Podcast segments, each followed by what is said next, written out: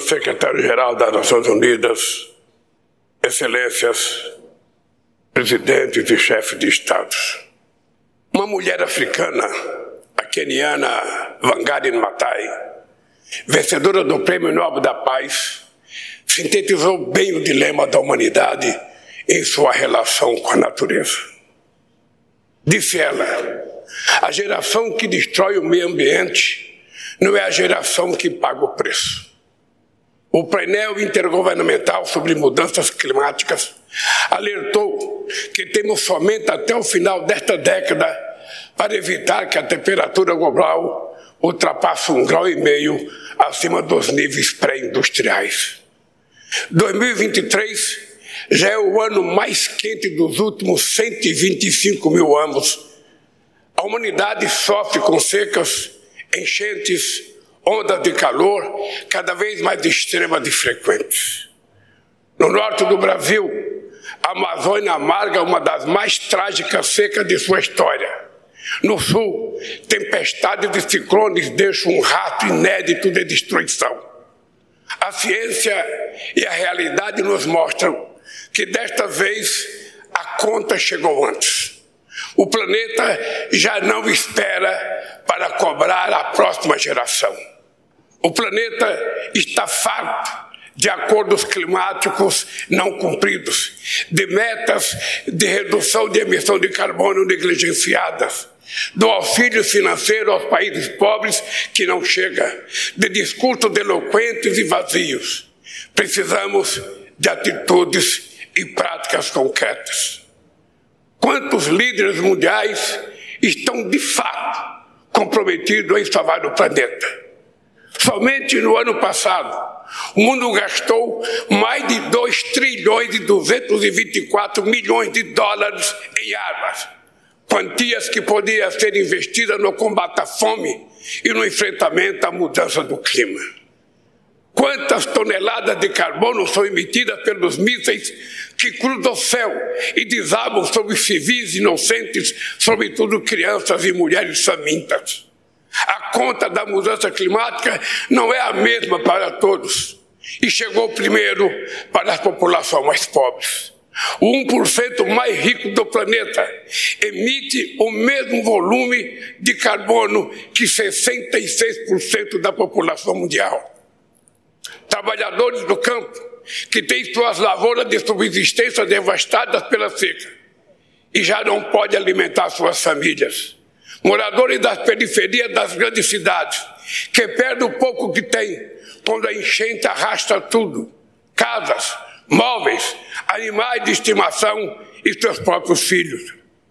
A injustiça que penaliza gerações mais jovens é apenas uma das faces das desigualdades que nos aflige. O mundo naturalizou disparidades inaceitáveis de renda, de gênero e de raça. Não é possível enfrentar a mudança do clima sem combater a desigualdade. Quem passa fome tem sua existência aprisionada na dor do presente e torna-se incapaz de pensar o amanhã. Reduzir vulnerabilidades socioeconômicas significa construir resiliência frente aos eventos extremos. Significa também ter condições de redirecionar esforços para a luta contra o aquecimento global. Em 2009, quando participei da COP15 em Copenhague, a arquitetura da Convenção do Clima estava à beira do colapso. As negociações fracassaram e foi preciso um grande esforço para recuperar a confiança e chegar ao Acordo de Paris em 2015.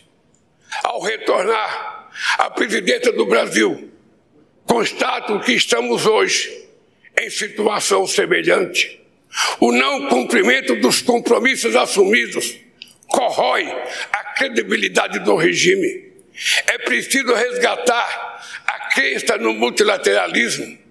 É inexplicável que a ONU, apesar de seus esforços, se mostre incapaz de manter a paz simplesmente porque alguns dos seus membros lucram com a guerra é lamentável que, de acordo com o protocolo de Kyoto de 1997 ou os acordos de Paris de 2015, não seja implementado. Governantes não podem ser eximidos de suas responsabilidades. Nenhum país resolverá seus problemas sozinho. Estamos todos obrigados a atuar juntos, além de nossas fronteiras. O Brasil está disposto a liderar pelo exemplo. Ajustamos nossas metas climáticas, que são hoje mais ambiciosas do que a de muitos países desenvolvidos. Reduzimos drasticamente o desmatamento na Amazônia e vamos zerá-lo até 2030. Formulamos um plano de transformação ecológica para promover a industrialização verde, a agricultura de baixo carbono e a bioeconomia. Forjamos uma visão comum com os países amazônicos e criamos pontes com outros países detentores de florestas tropicais. O mundo já está convencido do potencial das energias renováveis é hora de enfrentar o debate sobre o ritmo lento da descarbonização do planeta e trabalhar por uma economia menos dependente de combustíveis fósseis. Temos de fazê-lo de forma urgente e justa. Vamos trabalhar de forma construtiva com todos os países para pavimentar o caminho entre essa COP28 e a COP30 que sediaremos no coração da Amazônia. Não existe dois planetas Terra. Somos uma única espécie chamada humanidade. Todos almejamos tornar o mundo capaz de acolher com dignidade a totalidade de seus habitantes, e não apenas uma minoria privilegiada, como nos convida o Papa Francisco na encíclica Todos irmãos, precisamos conviver na fraternidade. Muito obrigado.